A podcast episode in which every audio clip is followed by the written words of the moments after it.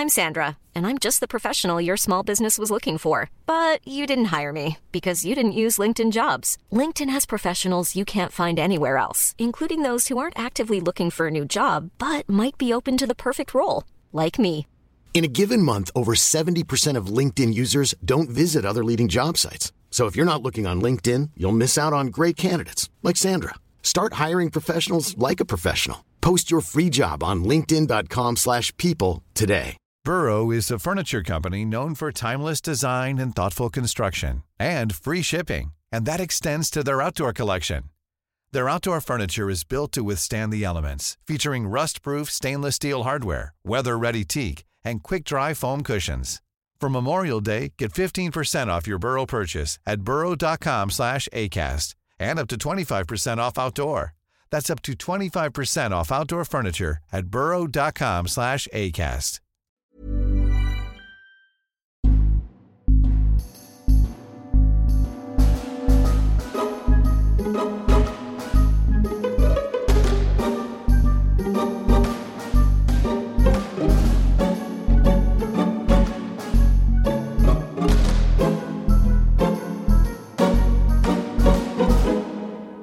up a pew and have a brew, everyone. But while the kettle boils, don't stay if you don't want to get spoiled. It's time for another exciting episode of I forgot the Well, I got after all that, I forgot what, what we're actually doing here. What is this called? The Superfan Chat. That's what it is. Uh, anyone who listens to Three Black Halflings knows I will come up with stuff and then forget it. Uh, and so I didn't even come up with Superfan Chats. Uh, it's a great name anyway, but I still forgot it. so uh, yeah, we're here for another exciting round of Super Superfan Chats. Uh, I am Superfan Jeremy, and I'm joined by Superfan Pip. Superfan Alice. Yay! Welcome, Superfan Yay! Alice. Thank you. Yay! I'm very excited to be We have a new recruit. yeah. Yeah. Everyone, please give Alice a whoop whoop wherever you are right now. Whoop whoop. Thank you, Whoop, everybody. whoop. Yeah, we're so happy to have you. Thank you so much for joining our, our little crew. Yeah, I'm this so is going to be really cool. Yeah, and um, what a doozy to come in on, by the way. Like the episode that you're doing today. Yes. uh, this So was a much very happens. eventful. Yes. Yeah, this was a very, very eventful trio of episodes, wasn't it? Mm-hmm. Just a, a pile of things. So I guess this is for episodes 64, 65, and 66. Yep. I will be do- doing episode 64. Should I go ahead and hop in? Please Or do. does anyone have anything they want to get Oh, out yeah. Okay. Jump in. I'm holding my nose. I'm jumping right in feet first. Here we go. So, uh, episode 64. I at the beginning of this, I was I will say I was wondering how they were going to handle this uh, with Enkidu having been taken over at the end of episode 63. Yes, by Alcibiades. Yes, yes. Uh, and it turns out they decided to just uh, eliminate the problem entirely and have us begin with uh, Enkidu coming to. Uh, the group and Gwendolyn in particular uh, were caring for him and were very worried about whether he was okay. I think Gwendolyn had like a cold compress on his forehead. Uh, and then as soon as he comes to, uh, Gwendolyn proceeds to slap him right in the face uh, for, for having gone off and endangered himself yet again. Yep. Uh, Enkidu tells them everything that happened, although, as it turns out, Alcibiades had already told the group everything. So that means that I guess they did not trust Alcibiades, which, I mean, makes sense. We didn't hear what he said though. Did he embellish a few details? We'll never know. Hmm. Yes, I mean, we he did also explain that Enkidu had been sneaking out at night. Did. Uh, which the group was not happy about either. Dropped him right in it. yeah. Uh, but Enkidu came out with what I thought was a very interesting explanation. He's like, look, you all, I'm really the one who has a strong connection to like the darkness and the underworld and the, you know, the things that happen in the dark. And so I'm the one who has to handle that stuff because none of you guys are that way. Uh, and Juna responds uh, with, with an extended bit about uh, that you need the darkness along with the light, Yep. uh, including, and I, which I think ultimately means that Enkidu needs the group and shouldn't run off by himself, but also that the group needs him. Yeah. Uh, because they provide a, a beautiful contrast to one another. Uh, and at that, Gwendolyn followed up her previous slap with a pat. We went from slap to pat, so that's nice. Uh, they they proceed to then uh, get uh, Enkidu back up to full health, uh, using, of course, Song of Rest, but also a new ability that Juna has not used before: Empowered Healing. Um, does anybody know actually it- what level of, a, of an ability is Empowered Healing for a sorcerer? I was relying on you, Jeremy. Yeah. Yeah, it just occurred to me that I meant to look that up, and I'm going to look it up right now. Okay. Um, because it might actually, I'm, I'm I'm guessing that's something that is peculiar to Juna's specific subclass. Um, yes, empower. Oh, okay. So she's had this since she she has had this ability since sixth level. Okay. Uh, so yeah, so she's had this one for a little bit, but I don't think they take tons and tons of short rests. Uh, although they've been taking more recently. We've had some very long adventuring Yeah. days. Uh, it, over especially post like episode 30 or episode 25 ish there have been some like really long adventuring days. Uh so yeah they throw on they throw on uh some healing. Uh guy plays always look on the bright side of life or uh, while a very suspiciously similar track uh that david composed plays along with it. Yep. uh and they discuss they discuss plans. They're gonna go they're gonna go for the breakout. Uh so, but they only have a certain amount of time. So they they're probably going to frame it as a breakout so they'll have leverage so they can get info. Uh they decide to split up pre-breakout uh juna goes off with gwendolyn and kidu and gaius go off with orin. Uh it- the first thing that happens uh, is that we have a well i'll do the i'll do because they actually they actually do uh the abracalads lads lads, then jump to the women then back to the lads. Yep. but i'm gonna do it women then all lads. That works. uh just to, yeah just to make it easier. Sure. so uh gwendolyn and juna head over to check in on heron uh heron is not in so they use sending to ask him uh if he's been redacting their names from the reports or if he knows who's been doing it. Mm-hmm. he claims it wasn't him and that he doesn't know. So the next logical conclusion is that it's probably the wingthrups Yeah. involved or someone connected to that because who else would have a good reason to remove the group from all of these reports? Uh the everybody sets off. Juna buys 25 gold pieces worth of flowers which is so many. Like i got you gotta There's a think. lot of flowers. yeah, I don't know that David has ever said like what the average annual salary is in this world, but you got to think if we're if it's if it's anything like parallel to like a, a, a medieval world, Hmm.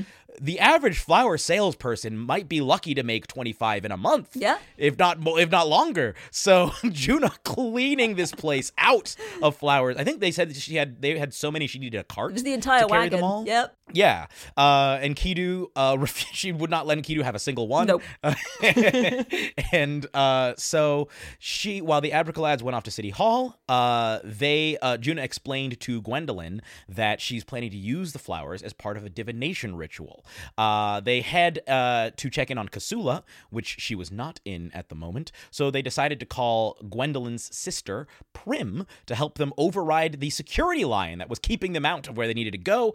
Uh, a delightful scene ensued, culminating with Prim agreeing to tell Juna alone uh, in exchange for a story. And she tells tells a story about in the Rillian Isles, a talented dancer joins a cavalcade, and she gradually learns to find joy in the small things in life. A wonderful moment. Uh, And Prim then explains that the lion can be ac- deactivated by stroking its left ear three times, uh, which I think just shocked everyone because I think they probably thought it was going to be something more elaborate. Yeah. uh, but I, honestly, who would think to do that anyway? Yeah. Like I don't. I think that's a perfectly acceptable way of turning off a, a piece of security. Uh, they then uh, deactivate the lion. They go and sit in the library to wait for Kasula to return.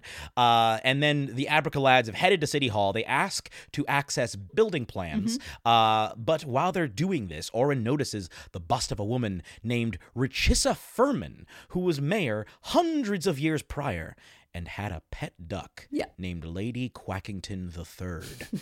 Could this be the mysterious duck? Almost definitely. But who knows? It might, there may be another duck that shows up.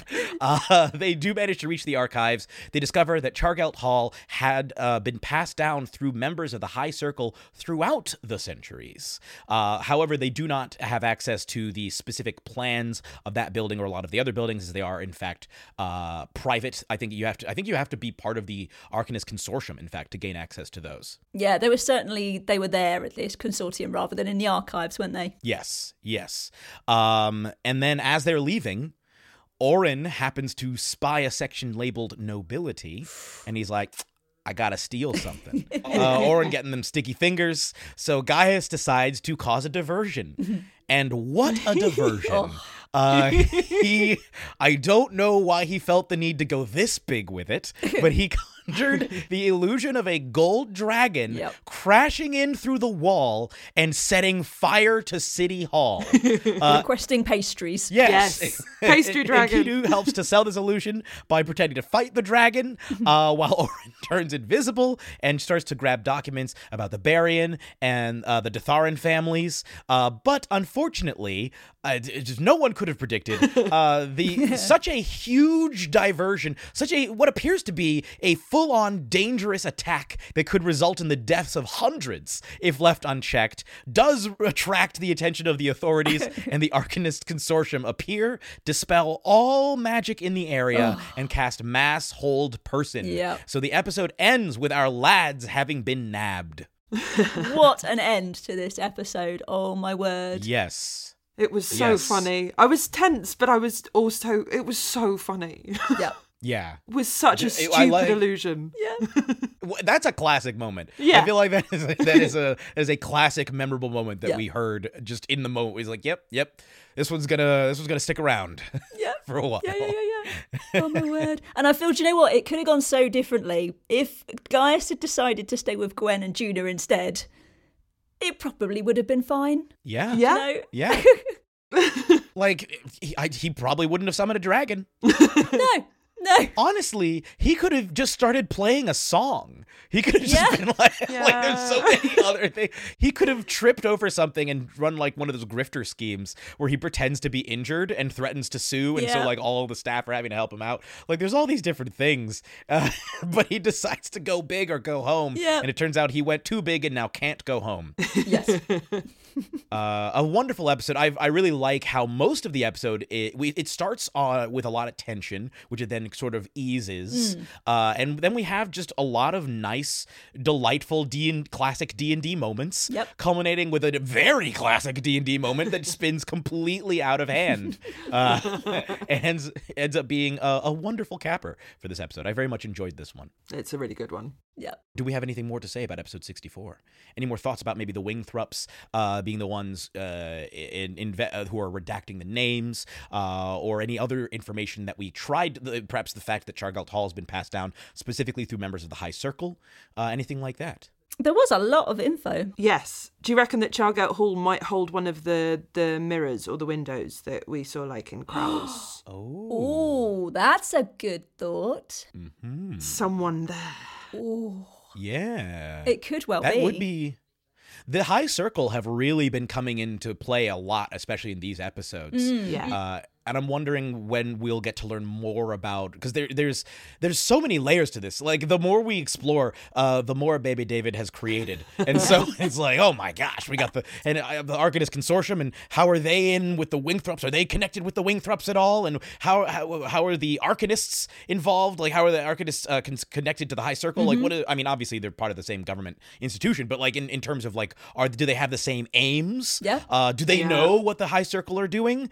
That sort of stuff. Yeah, you've got to wonder if they know about the golems. Like, surely, hmm. I mean, obviously the Wingthrups that are part of the consortium know about the golems, but does anyone else? Like, I feel like if you're just anywhere reading hmm. someone's mind, you'd pick up on a Wingthrup thinking, oh, army of golems in the basement. I yeah.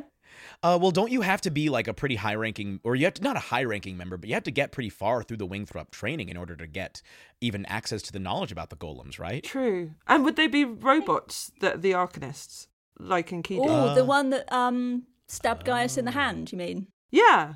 That one. I yeah, I suspect so because we're still a bit iffy about whether when Enkidu did his inside check, whether that was what prompted that particular Yeah. Wingthrup Arcanist to turn up immediately, or whether that was just kind of coincidence as well, aren't we? We're still a bit Yep. don't Yeah. know. Although we've not had a chance to ask you, Alice, about that actually. To be fair, so Yeah. Oh, no, I thought that was spot on. Yeah. I think it's a really good uh, theory that, like, in fact, they the the Arcanist Cons- consortium or many of the members may just be fully in it with the Wingthrups uh, because they have been already converted into artificial beings. that's terrifying. We've blown the whole thing wide Yeah. open. Ah, Yeah. Oh man, I kind of wish, I kind of wish that the party would ask one of the other arcanists about like what happened to Enkidu and be like, can we maybe do like some surgery or something Yeah. to find out what exact like is he just a replicant in that he looks entirely human and you have to do a bunch of tests to find out that he's not, or is it like he's a Terminator where like you peel back the skin and there's a metal endoskeleton inside? Like, what is he? But then there's the whole blood thing. Like, his blood is important.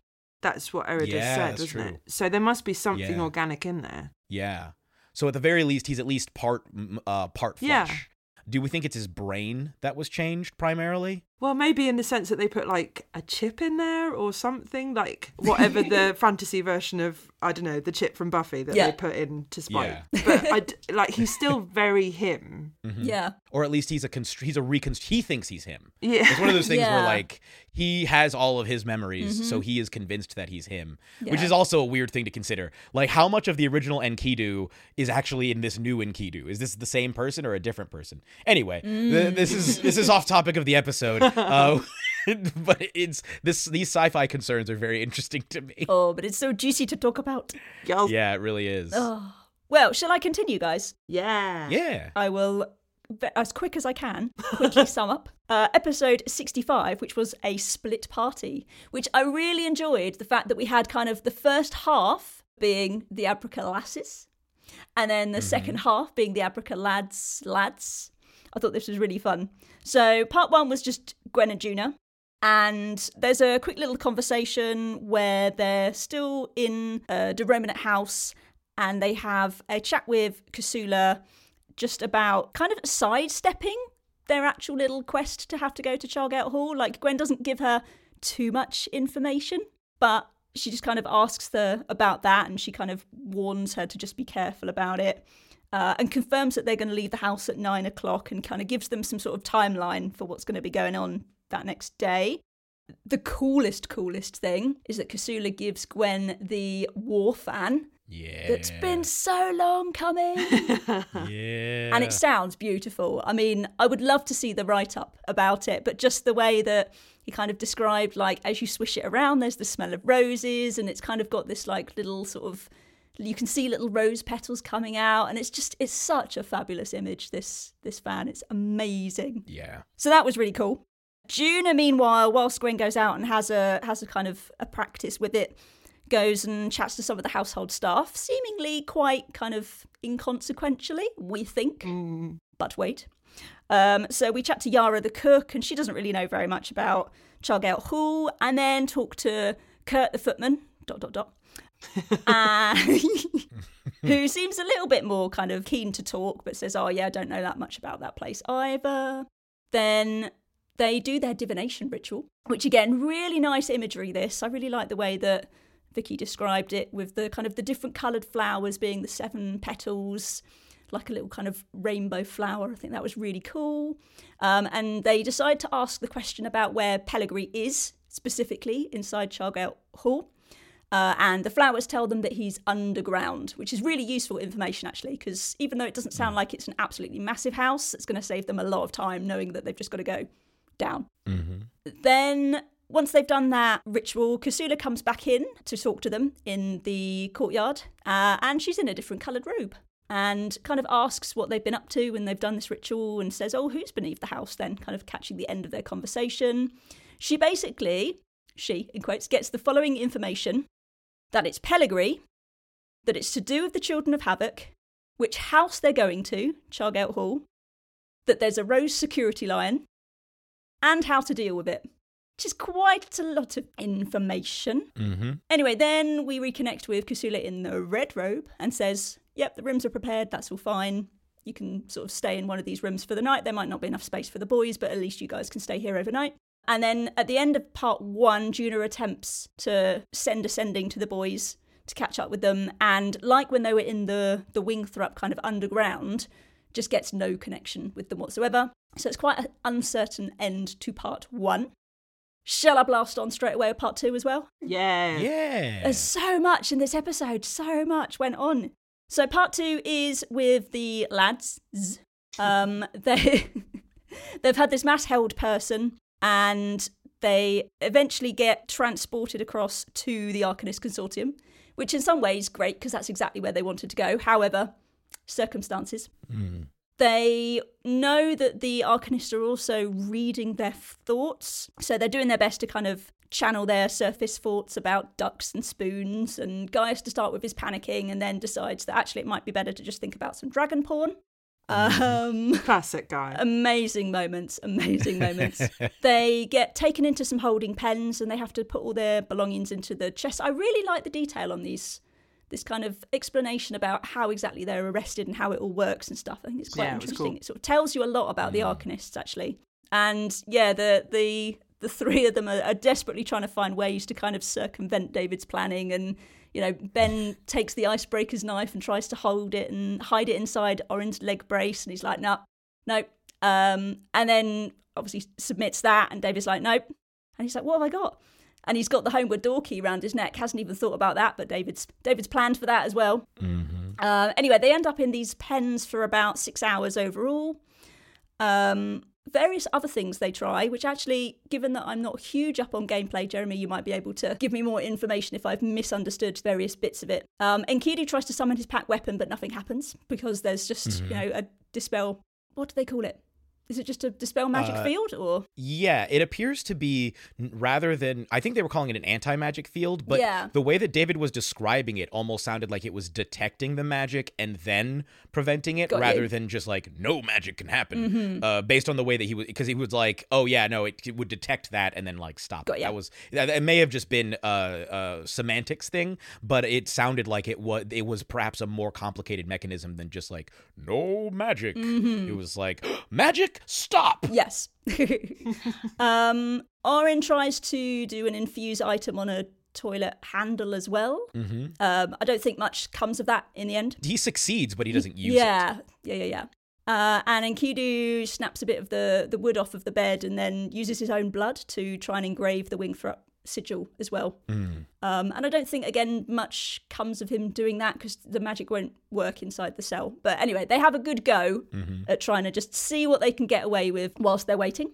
Um, out of the three of them, Orin is collected first, and he's led into a room where Claine Eovet is inside, who casts a pretend zone of truth. Basically, the fact that Orin uh, pocketed those uh, government documents was a bit of an issue because obviously when they took his bag, they found them. Then they have a bit of a chat about how to get past this, and he agrees to let Eovet basically falsely implant a memory or to change his memories to make it look like he was innocent after all. Uh, then Gaius goes in next. Um, they know he's responsible for the dragon, so that's a bit of a problem. And that they need to come up with a suitable punishment so that they can kind of maintain their cover. Uh, his choices are either an inhibitor hex for 24 hours or a kind of magical shock collar. So he chooses the shock collar. Uh, and it's going to give him psychic damage for every level of, of spell he uses. The, the damage goes up. And he is asked where he wants the sigil to go, and he has it inscribed on his butt cheek. Which, again, anyone, it would be Gaius, wouldn't it? Yeah. yeah. We're nearly there. Enkidu's last. He doesn't have a punishment. He's just kind of kept up to date with things, tells the Eovet about the hex, helping the children of Havoc and the time limit, and, you know, is basically kind of congratulated and said, Oh, you're a bit of a hero for battling that pretend dragon. Wink, wink. Um, and then finally, once all three of them have been interviewed and let out, they're kind of come back together in like this waiting room. And actually, I think they got off quite lightly. The only things that uh, Orin has taken from him, apart from the stolen documents, which fair enough, was Kral's necromancy book was taken from him as well, which is a bit of a shame. Um, but could have been worse. And then finally, um, as they're leaving the Arcanist Consortium, they notice the stone casket of Adderfield Chargelt is buried there. Um, and surrounded by like three robed figures in a circle, which are supposed to represent the members of the kind of original High Circle. Um, and they head back to Plumebridge. End of episode. oh my word. Wow. Uh, it's a mammoth undertaking. Well done. Yeah, well done. Whew. That's one of the longest episodes I think I they've think, done. yeah, it was about two hours, that one. Yeah. Yeah. And it was, yeah, action packed as well. Just Oh yeah. so much stuff went on. It did. Yeah. I'm right there with you in terms of loving the uh, split recording where he records with half the group first and then half of the group. It was uh, the other half really of the group effective, wasn't it? Because in a very creative way. Uh, as somebody who like makes actual play stuff, you don't normally hear people mess with it in that way. Mm-hmm. Uh, so I thought that was really cool, like the in terms of actual recording structure. of it. Yeah. I thought that was great. It was cool. I was super stressed. I mean, mainly during the boys one because I didn't. I didn't pick up on Kasula at all.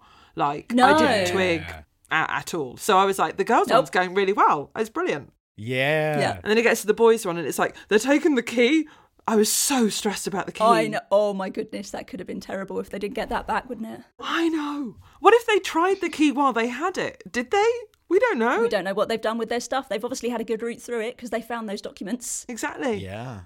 I wonder if they cast identify on everything. I, I feel like you would, wouldn't you? Yeah. Yeah, it's you probably their would. So they probably policy. at least know what it does. Yeah. Mm-hmm. I don't want to be on the Ooh. side of the arcane consortium, but they would be stupid if they hadn't done that. Yeah. They would be thorough, wouldn't they? You know, Yeah. if someone's casting a dragon in an archive and stealing books and all and that stuff. stealing Yeah. and stealing things about the nobility, especially given the unrest with the king situation at the moment, they it might take an interest. Exactly. They they were doing their jobs in this case. they were actually just doing their jobs.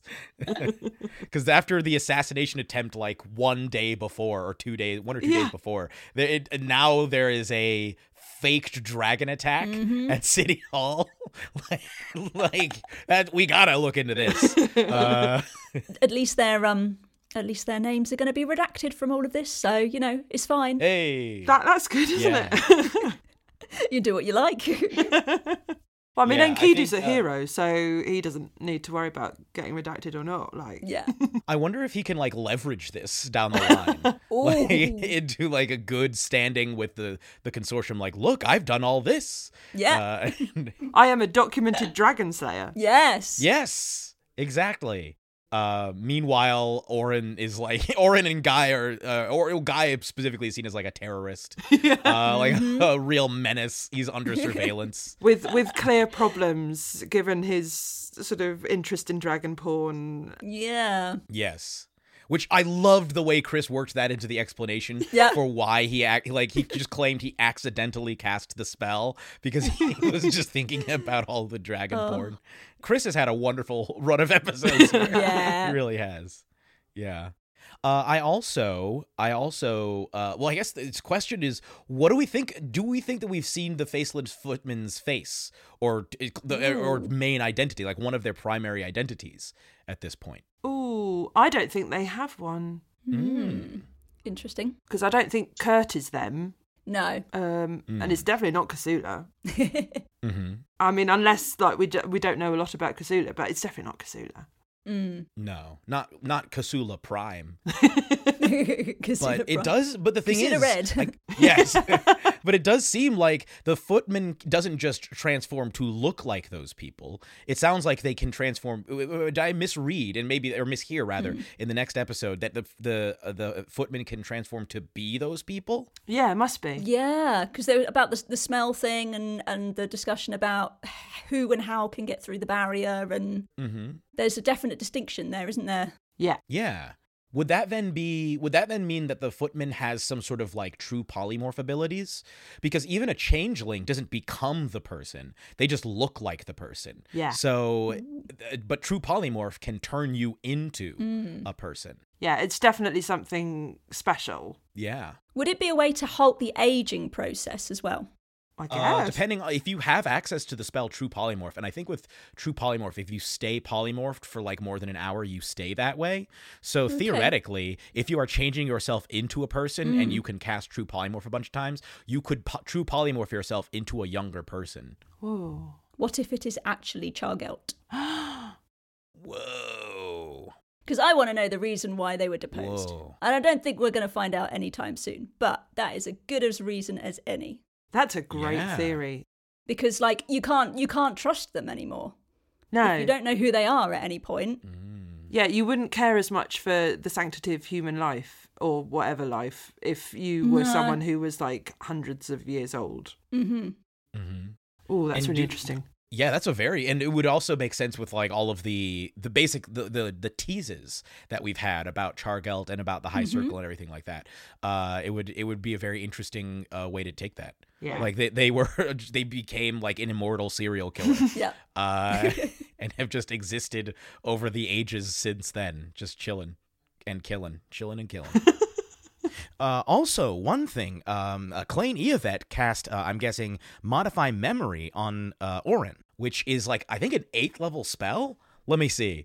Uh, it's like a, I think Modify Memory is really high level. Yeah. Uh, they don't they don't say that he's casting modify memory, Mm-hmm. but what he's described like what is described sounds like modify memory because I think oh excuse me it's fifth level it's not an eighth level Okay. but still fifth level I mean I guess that that's to be really yeah that's to be expected so that means that he's at least uh that means he's at least level nine uh as w- whatever he is Yeah. which I'm guessing he's yeah if he's just casually tossing out that magic Yeah. then I'm guessing he's at least like So he's interviewed he's a lot of above 10. people. Yeah. yeah exactly yeah He Do might have think we modified should- other people's memories on that day as well. Mm-hmm. Yeah. Mm-hmm. Do we think that's going to have further repercussions for Orin down the line, having that memory tampered with? Um, I don't know. Hopefully, I, I it sounds like he if it, if it was in fact modify memory, you can only uh, I think affect ten minutes of time. Okay. So I'm guessing it probably won't. Mm-hmm. But that depends on whether he went in and found any other like Yeah. in, important intel. Uh, and then erased Orin's memory of him doing that. Mm. like that would be that'd be real sneaky. I like it. I guess this comes back to whether we trust Klein Eovet full stop or not, really, isn't it? It's that question again. Yeah. It's such a web. it's such a web of mysteries. Oh, so many layers and different questions and so much intrigue. Uh, I can't wait for us to eventually have a conversation with one person who just comes clean about a bunch of it. It's like, look, here's what the Arcanists Yeah. are doing. Here's where, where we're coming from. Like, yeah, I don't know what the co- circumstances would be. Yeah. They're like, I'm just gonna just gonna explain my my whole part of the answers." plot. Yeah. yeah. I still don't know about the footman thing. That's weird. I don't know what the faceless footman thing, and I don't. I don't really know what's going on with any of the other factions. But I can tell you this. Yeah. And this is how many people know about the robots. Maybe that's why they need the Golem army, because that's the only way they can take the Faceless Footman down. Oh my goodness. That's terrifying. if the faceless footman was that powerful, my question becomes why are you limiting yourself to just like murders? Why have you not rule why have you not retaken the kingdom uh at this point? Maybe that's in their plan. Oh. Jump in as Prevost or someone. Yeah. It's sort of like how people think that J- there one one fringe theory for Jack the Ripper is that he was a member of like the aristocracy or Oh, yeah, yeah. Uh, even the royal family. It's like that almost a play on that where like he, he used to be a member of the he used to literally be a leader and then was deposed Yeah. and then has continued to be Mr. Ripper and is wanting to get back and and, and reclaim. Wow. Uh, Terrifying. Yeah. yeah. All right. Any more thoughts on 65 or shall I crack on with 66? I think go ahead. Yeah, I just want to say Well, very yeah. quickly is that there was I just love the twist that the fa- that it was likely the faceless footman who was yeah holding that in. like the way David pulled that off. Yeah. uh, especially after having had such a relaxed Yeah. inter like it was just like oh this It's okay so casual. okay nice Yep. Kasula Yeah. comes back in her blue robe, and now she's back in a red robe. yep. Uh, if I was wearing a hat, I in fact I have a hat next to me. I'm going to put it on and then I'm going to take it off for baby Yep. David. For his poker I face. put on the hat and now I have removed it. Yep. Well done. And uh, the recap of uh, episode 65 in episode 66 is where everybody else realised that this had taken place. Mm-hmm. It seems silly to mention a recap in a recap, but like the point where they all realised as players was beautiful. Yeah, it was, yeah. Although Grace had worked out the night before and was in a mire of despondency. Yeah.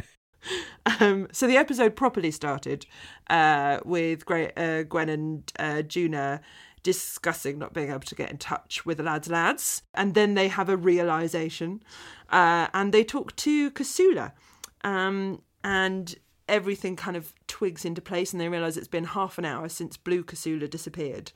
So they tell Kasula what they've worked out, and she marches down the corridors. And basically, searches the house and everyone in it with like really cool decorum powers where she just works out mm-hmm. that everyone is who they say they are. And that was very mm-hmm. cool. Um mm. And then she's got to Yara in the kitchen and asked if anyone had left in the last half an hour or so. And that's when Kurt came up uh, because the most surprising thing was that he was there on his day off. He'd left half an hour ago um, and uh, he was a footman. Ah! Uh, so they look for tracks and they find the blue robe that the fake Kasula was wearing. Uh, so they decide to use this information and change Ruana into a bloodhound. Um, and that that what we were just talking about with the smell came up, where the smell was mainly Kasula's, but there was some strange little scent that had wandered off and disappeared down the street. Um, and then they start setting security around the house, which is quite sensible and uh, comes into play later. Um, so, uh, before they have a long rest, everybody has a long rest. Uh, Juna tattoos Gwendolyn with um, a spell slot for Cure Wounds, which might come in handy in the next episode, hopefully. Now we go back to the lads, uh, and they're heading back to the Romanet house because they figure out that that's where Gwen and Juna are. Uh, but on the way, they decide to scope out Chargelt Hall and they look for hiding spots and to see if there's any foot traffic, although it's like five in the morning, so not many, but some people. Uh, and they figure out all the different things like the magical archway and the lion. And they talk a bit about whether the lion goes underground in the way that the dragon did, whether it's like a portal as well as a um, as well as a guard. So that's possibly something. And then they pop into a pastry shop, and it is expensive. Um, and uh, then they finally get back to uh, the stables about 6.30 in the morning and that's when they get tripped up by some traps set by Kasula and Gwendolyn. So they reunite as uh, Enkidu is having his ankle twisted by some tripwires. That was exciting. And then uh, they have to be tested because um, they might be evil and or the faceless football. Football? Footman. Faceless football. faceless football. I think that's most footballs, really. they don't normally come with the faces already drawn on.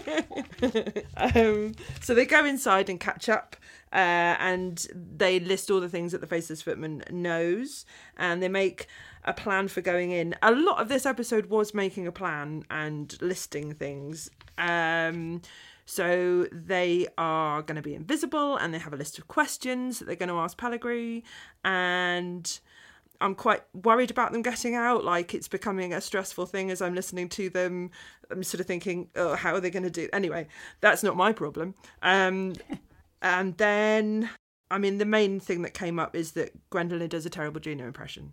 But uh, so they head off to the cart park. Um, and on the way, Kasula lends them a pocket watch and criticises uh, Rose Senior on always putting roses on things. And then they get to the to the um, Hall grounds, the park, and a drunk person knocks into them and delivers a hex threat. And uh, David starts the the TikTok on the soundtrack, and it gets unbelievably tense. Yeah. So they find a hiding spot, and they have an argument about when to go in because Enkidu is keen on going straight in there because if Petrogranius has already left, she's definitely gone and they're all like no she could get there instantaneously so wait till 9.30 and um, they wait until 9.28 pop uh, the invisibility bonbons and then they leave their bushes and go towards the gate and um, orange goggles can see everyone doing embarrassing things which is great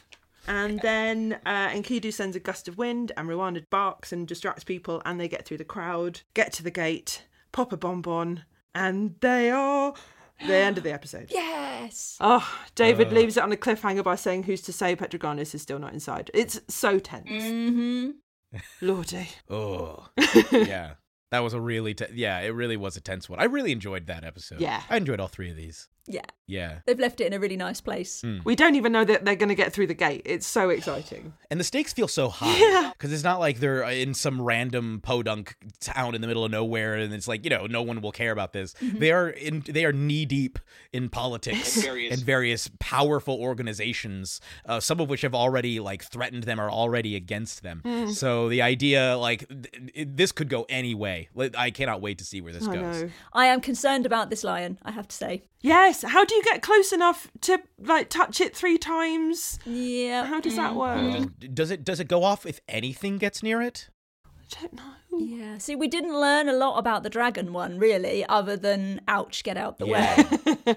like surely animals can get like uh, does it attack anything? Like any bug? Like how small can you be? Yeah. i don't know. It's this where i start to wonder like could we maybe ah if only one of them had turned ruana into a into a fly Yeah, and ruana had flown up yeah, yeah.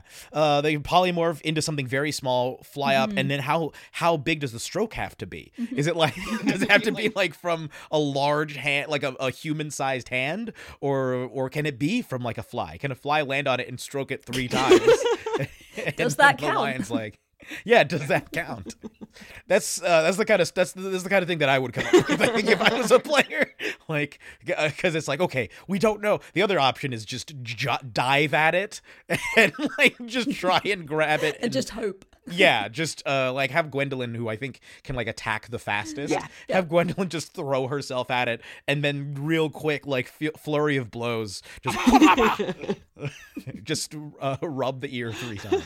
Because presumably, once it's activated, it actually acts like a lion, right? So it jumps off the plinth and it can pounce on people and it has claws. And Oh God.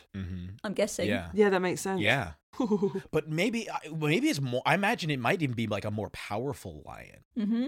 Because it's guarding you know such a big deal like it's it's a big big deal what Yeah. it's guarding Yeah. Mhm. so What else would it be able to do? Yeah. Breathe fire? that's what i'm wondering Ooh. or maybe like uh some sort of breath that like will either kill people or uh freeze them maybe like maybe it's got like cone of cold breath Yep. to try and freeze people in place or something like that or it has mass hold person Oh, Yeah. That would be clever. yeah. Uh, I'm another thing I'm wondering is how like how, do we know if the footman has already gotten there? Do we know what the footman's plan is? The is the foot like they could be doing anything.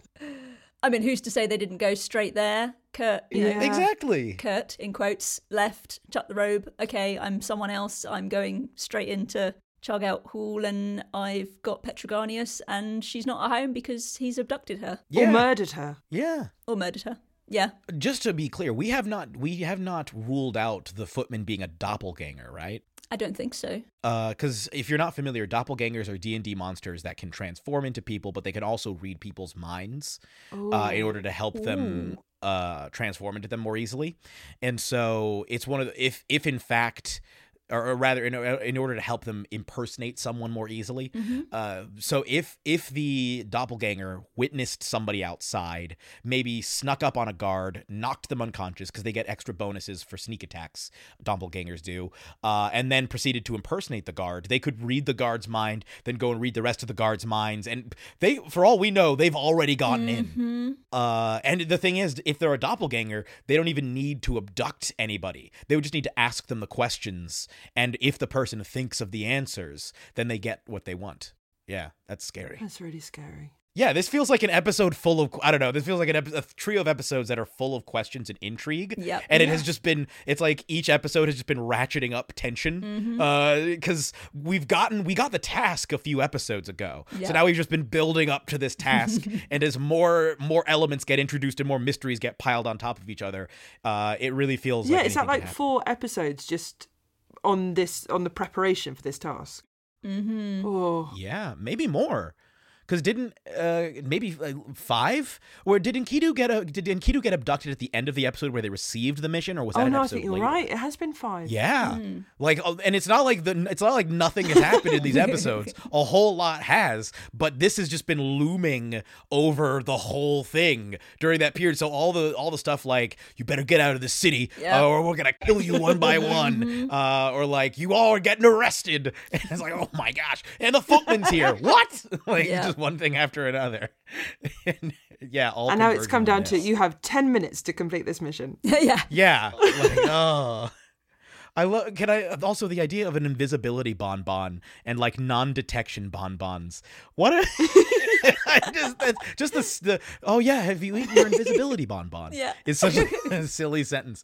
Uh, again, uh, hats off to David. Uh, for that one, it's just a great idea. It's delightful. I mean, it's a much more light-hearted way of having like, here's a red pill and here's a blue pill. Yeah. Definitely. uh, Zaravir Tarek is Morpheus. Yeah. yeah, I think Matrix would have had less weight if it had been red bonbon and blue bonbon. yeah, yeah, yeah. Mm-hmm. There's a lightheartedness to it.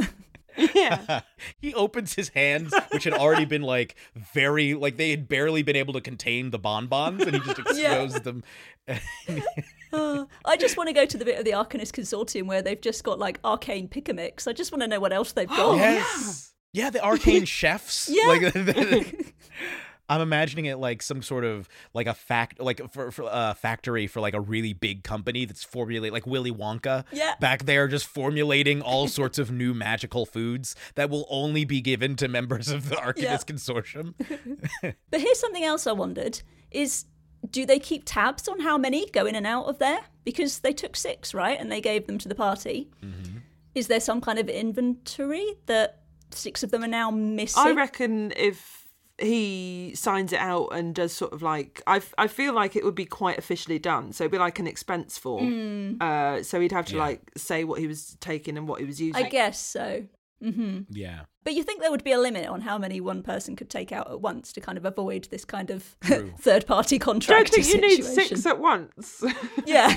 yeah that is, yeah that is kind of ominous like because he, he took he took six Yeah. of each Six right of each. yeah so like that's a big pile of of bonbons that he's checking out and these things you got to think these things aren't cheap to make No. uh, so I, I'm with you, Pip. He probably did. There pro- was probably some process whereby he had to check them out formally, and I agree with you, Alice, where he probably just lied. oh yeah, Yeah. Although, do you think that he checked them all out under his name, or do you think it's like he maybe he has a person on the inside and he just slipped them some gold and they wrote they they basically distributed it uh distributed it distributed it distributed the bonbon checkouts amongst a number of high-ranking arcanists, uh, just sort of like eh, one bonbon here or there, sort of like if you've ever seen uh, Office Space uh, like the scheme where it's like if we take a tiny bit of money from a bunch of accounts, then it's not going to come off the same. Whereas if you take if you put one bonbon from twelve different arcanists, no one's gonna care.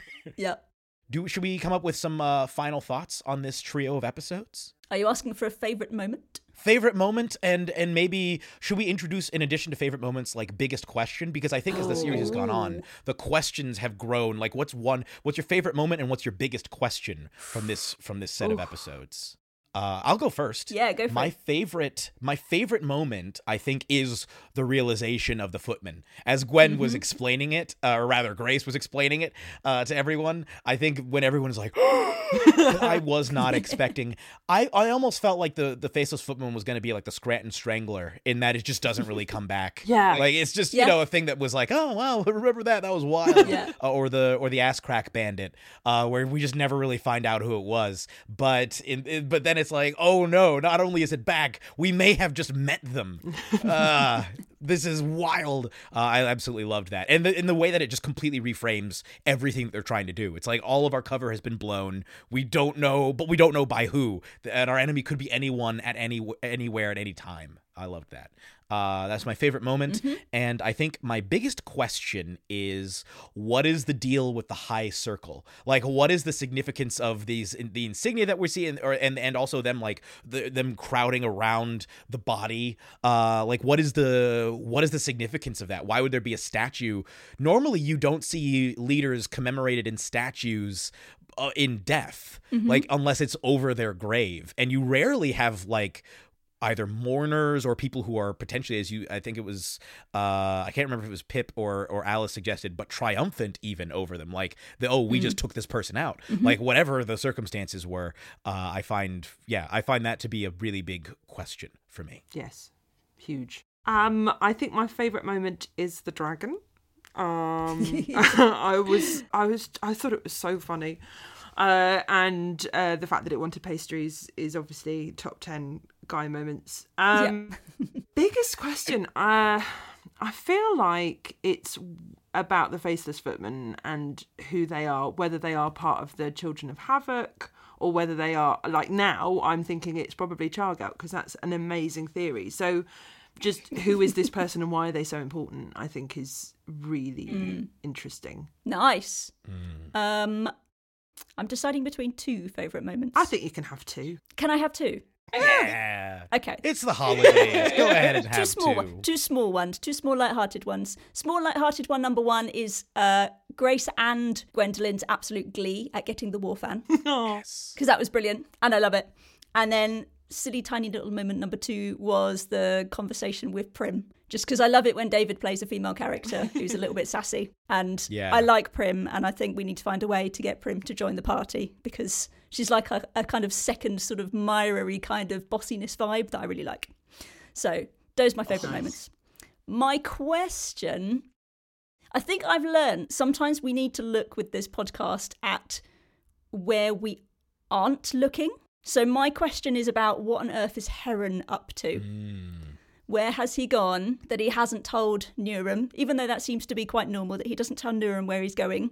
Because I'm still not sure which side of the of the fence I'm sitting, whether I trust Zeravir and Iavet or whether we trust Heron and Kieda. And I think whilst the focus is on everything that we're doing with the Arcanist Consortium and things like that, I think we also need to be remembering that there's another dude who sent us on a mission first that's got us to where we are. And we should maybe be keeping hmm. tabs on him as well. Hmm. That's my question. Yeah. Wow. I think those are. I think. I think all of these were great choices. Uh, as soon as you mentioned the dragon, I was like, "Yeah, Yep. a classic." Yeah, Uh, and then the choice. conversation with Prim, I'm like, "Oh yes, delectable moments." There's so many good moments. It's so hard to choose them. Yeah, uh, just like so many bonbons, Yep. just tumbling down. great moments. All the flavours. Before we wrap up, do either of you have anything that you would like to plug quickly? Oh, uh, well, Alice, you're you're the new you're the new super fan. Do you have anything? Um, uh, no, I was just in a show, but we finished on Christmas Eve, so I'm not in anything at the moment. Oh, I hope it went really well. What show was it? It did. It was Mrs. Yeah. Scrooge. Thank you very much. Oh, how exciting. Oh, that's really cool. Yeah, produced by lovely Sarah Gain, who's Deacon. Oh, Yeah. shout out to Sarah. Sarah Gain. yeah, that's. Uh, I kind of want to ask now, like, if this was like a gender bent Christmas Carol. Uh, sort of, yes. Uh, but it was Oh. about someone who was sad and just needed to be uh, shown some kindness rather than someone who needed to be shown the error of their ways. Oh, okay. Well, that's really cool. Yeah. Man, I wish I'd seen that now. uh, well, should yeah. With that, should we go ahead and close it out? Let's do that. Yeah. Uh, all right. Uh, do we just say a non for We now, or can- do I give yeah. it a one, two, three? We could do a one, two, three. One, two, three. None for for now.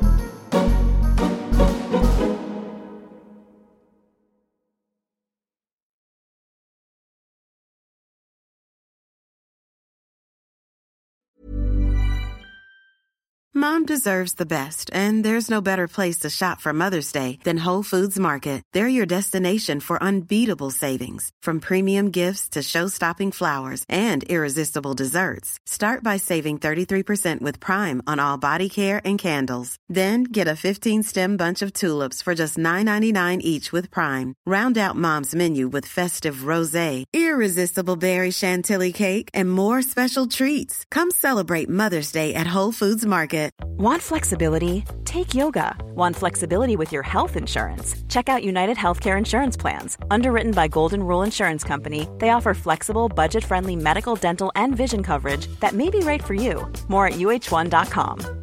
Hey, it's Paige DeSorbo from Giggly Squad. High quality fashion without the price tag. Say hello to Quince.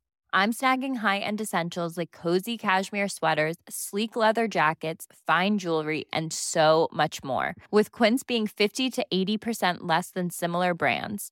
And they partner with factories that prioritize safe, ethical, and responsible manufacturing. I love that. Luxury quality within reach. Go to quince.com slash style to get free shipping and 365 day returns on your next order. Quince.com slash style.